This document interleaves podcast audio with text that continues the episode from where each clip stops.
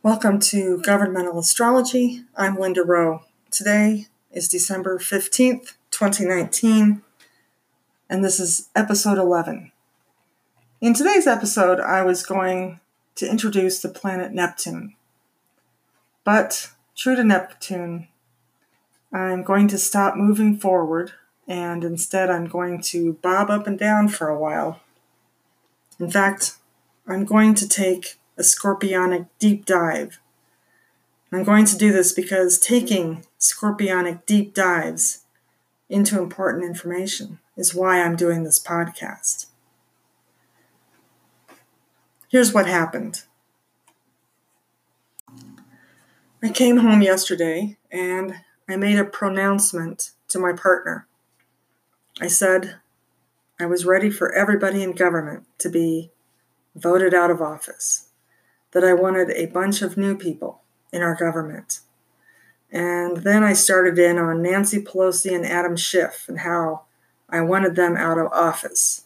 And all my partner said was, I don't think that's true, hun. I heard the, I don't think that's true. And I didn't quite know how to react. I felt like she was telling me that I wasn't telling the truth.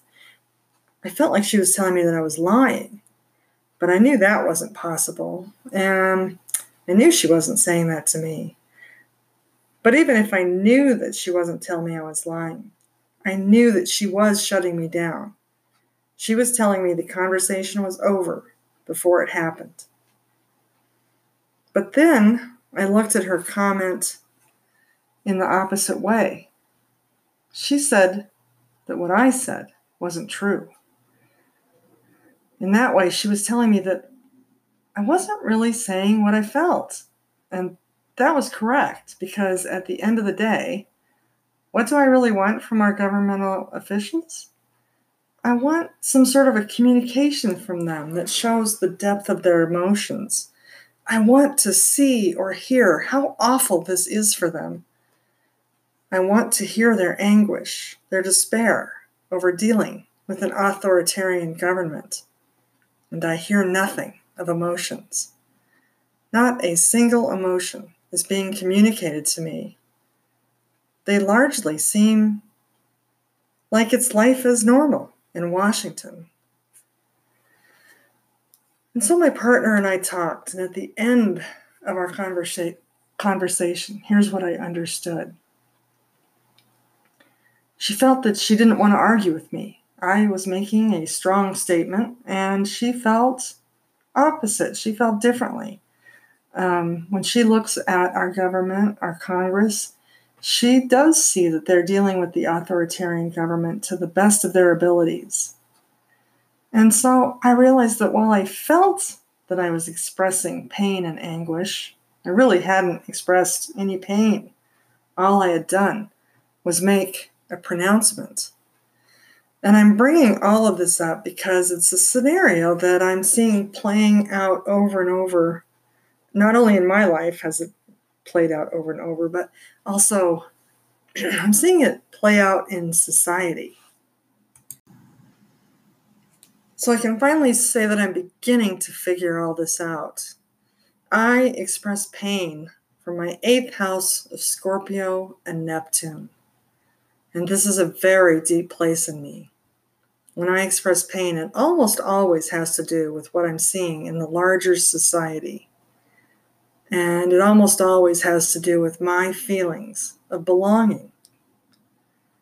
I think it should come as no surprise to you that in our society, we have very little sense of belonging. Our society requires proof. You must merit entrance. And if you have no merit, then there is no reason to admit you to the larger group. I find this to be very painful. But it's also such a large pain that it can be difficult to find the words to express that pain. And so I express it as anger. Going back to my earlier conversation with my partner, I realized that I now have the ability to communicate my deep sense of pain and I can leave the angry pronouncements behind. And so here's what I want to say to the people in our government. I see the people in our government, the congressmen and the congresswomen, everyone representing us, as largely living their lives without a deep connection to what is currently happening, either in our government or in our world. We have a government which is currently locking people up in cages for months. We have a government that is removing children and babies from their parents' arms, and then somehow the government loses track of those babies. The babies are living with some family, and they're never going to return to their parents' arms again. We have a government where the president publicly states that he can shoot someone on the sidewalk and no one will say a thing. And then he publicly states more than once that he wants a foreign government to begin looking into the background of his political rivals. We have a government where our president puts out tweets that attack individual citizens. The president is currently attacking a 16 year old girl who is calling for the government and society in general to begin to act on climate issues. If I heard from representatives in the House any communication of anguish or of pain or of sorrow about the things that I have described, well, I would know that the people who I have elected to re- represent me are doing their job. And this is what I want to hear. I also want to hear that the representatives that I have elected find the behavior of the people in the presidential wing of our government to be unacceptable that the behavior must stop. People must be let out of cages. Babies must be returned to their parents' arms. And we don't need any more investigations. I've seen enough with my own eyes. I've heard enough with my own ears. I don't need anyone else telling me what's going on in our government. I can experience it with my own body the knowledge that my government is doing unacceptable things, authoritarian things, fascist things. I can see and feel this for myself. And the most painful thing for me, I look around and I find people simply living their lives. I've met other individuals who are upset. I've talked with them. But society as a whole living life as normal. This is what I see. This knowledge that Americans as a whole are not taking action, but are instead simply living their lives. This is deeply painful for me. I'm telling you all of this because I see a tremendous similarity between the way that I'm reacting, either to the government or to our society, I'm seeing a tremendous similarity to the way that I'm reacting to the way the millennial generation is reacting to our government and to our society. I'm watching them make angry pronouncements, and then I watch grown adults shut them down. The things that have been said about Greta Thunberg are things that a grown adult should never say about a 16 year old much less to a 16 year old who is actually doing something about our world situation. I see a similar phenomenon with others who are slightly older than Greta. On February 14, 2018, a shooter killed 17 people inside the Marjory Stoneman Douglas High School in Parkland, Florida. Besides the 17 dead students and teachers, Another 17 people were injured. After the shooting, the students began speaking out. And soon after the students began speaking out, adults began lobbing their own pot shots back at the students. I heard and I read statements on Google and tweets from adults that made fun of one young gentleman because he hadn't been accepted to college in the year following the shooting. I heard and I read tweets of other adults who began attacking a young woman whose family is from Cuba. The attacks were strong. I saw adults ta- attacking her for being LGBTQ, for being of Cuban heritage, for being young, and for what she was saying. And now I'm hearing and reading statements going back and forth concerning boomers. The young people have expressed anger to the larger society that they see people simply living their lives and not doing anything to change the situation that we're in. I read articles in magazines and in journals where young people are stating how angry they are. I'm reading that they blame people my age and older. And then I read that the older people are attacking. They are calling these kids names, making fun of them, shutting them down. What are the young people doing? They're expressing pain. You know, we're not really allowed to express pain in this society. We're taught to just take whatever we've been given. Something's hurting you, don't say very much about it because people are going to think you're complaining. You're hurting, don't say very much about it because people are going to think that you're negative. People might think that you're a Debbie Downer. And so, what is available for us to express? Anger. But when we hear anger, we also need to hear the pain that is behind the anger.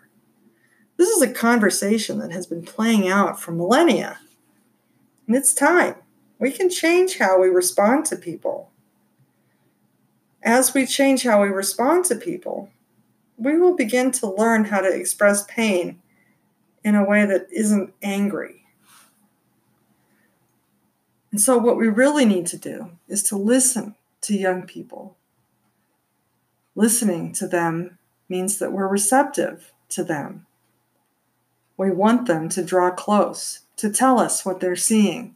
We want them to tell us what they are experiencing. But I don't see receptivity. I see attack. And with attack, they will continue their angry statements because they're the ones that are expressing their pain. They need someone to listen to them, or their anger will deepen, their despair will deepen. I have said this before. We, of the older generation, are attacking our own children. We have turned on our own. This needs to stop. The millennial generation is largely the generation of Pluto and Scorpio. And I think that might be why I'm resonating so strongly with this generation. I'm Venus in Scorpio. I'm Neptune in Scorpio. They're Pluto in Scorpio. And let me tell you a thing or two about Scorpios. Scorpio is a fixed water sign. Fixed is another word for surrounded, walled in, contained. Scorpios have their water inside a container. A scorpion has water in a fixed location too, inside the stinger. So does a snake. The venom is water that is inside a container. Both of these animals use their stingers, their fangs, to inject poison into others. They inject the poison when they are afraid. They inject poison when they're upset and when they're angry. I have personal experience with this with snakes. I was walking with my dog one day. We were walking across the street from Rocky Flats, the ex nuclear facility right outside Boulder. The ex nuclear facility right inside Arvada. I was walking with a friend of mine and my dog, and Since there were no other human beings around, I let my dog off leash. But what I didn't realize at the time was that in the foothills across the street from Rocky Flats, there are quite a few rattlesnakes. And that day, we came upon a rattlesnake who was stretched out across the trail. So we stopped, we looked, and I forgot that my dog was off leash. The snake gave a warning pronouncement. The snake rattled. And when the snake made the noise, my dog went to investigate, and that's when the snake lashed out. I was immediately surprised by the tremendous emotion that was in that lashing out. I would describe the, vi- the bite as violent, but it wasn't really violent. It was strong, and it was filled with anger and terror all at once. I felt the snake's anguish, and I watched my dog fall backwards. She didn't move. I thought my dog was going to die right then and there, and I was filled with anger and fear, anguish. I screamed, and I screamed so loudly that even though we were on top of a mountain, they heard us down below. And when my friend and I carried the dog down the mountain, a woman was waiting for us. She had heard my scream, and she knew that something was happen- that had happened. She kindly drove us to the vet, where my dog was attended to. And now you'll sometimes hear me say Juniper instead of Jupiter. And whenever that's happening, you'll know I'm thinking about my dog because her name was Juniper. Um, and she didn't die. She didn't die from the, she lived quite a few years after that. Um, so I'm hearing warning rattles of a generation in Scorpio. They're in anguish, and no one is listening to them. Instead, people are tormenting them. And this only causes the Scorpio to lash out even more. We older adults have the ability to be receptive to our younger adults. We have more experience. And what the younger adults are saying is true. We older adults are hiding our pain. We are largely living our lives and we are largely not taking action. We're not speaking out. We are living our lives in quiet desperation. But I know that we older adults are also feeling the situation quite deeply. And so by listening, we can begin a dialogue. Listening is the key to healing. Listening is also the way out of authoritarianism. In fact, it may be the only way out. Remember that authoritarianism is the maze. If, you, if we go back to the, the story, the maze, the minotaur, and the string, authoritarianism is the maze. And listening may be our only way out of it. And so I return to my earlier feelings of desperation with our governmental representatives. I blamed them. I blamed Nancy Pelosi, only momentarily, because I really do think she's doing some wonderful things right now. And I begin to look at the situation more deeply. Only about 50% of people, according to polls, really want the president to be impeached. And who knows why only 50%? I don't. The only way we're going to find out why people are not interested in getting our current authoritarian government out of office is to listen to people. We have to listen to each other. And that way, each of us is the, I'm sorry, the way that each of us is reacting to our government, there's truth in that reaction. What I've been saying today is that I don't get to call you names and shut you down simply because you make a pronouncement that shocks me. I know that behind your pronouncement is a deep feeling, and I know when I listen to you speak about the deep feeling, I know that I'm going to learn something profound. So, this is our call to be receptive to one another, to listen to the pain that we hear around us. It's really the only thing that we can do. We can't save someone else from pain. We can't take away someone else's pain. And the issues that we're all reacting to, they're huge issues. So, really, one individual can't do much of anything against what is, what is happening. We must act together as a group. But the only way to be a group is to be receptive to one another. It always comes back to that. And so I thank you for listening today. I'll be back with more information on Neptune. Um, Neptune as a planet is a little tricky, but once you understand it, you'll find no greater guide or advocate. So email or call me, as always. Uh, my phone number, 720-608-0309. And my email, governmentalastrology at gmail.com. Thank you very much.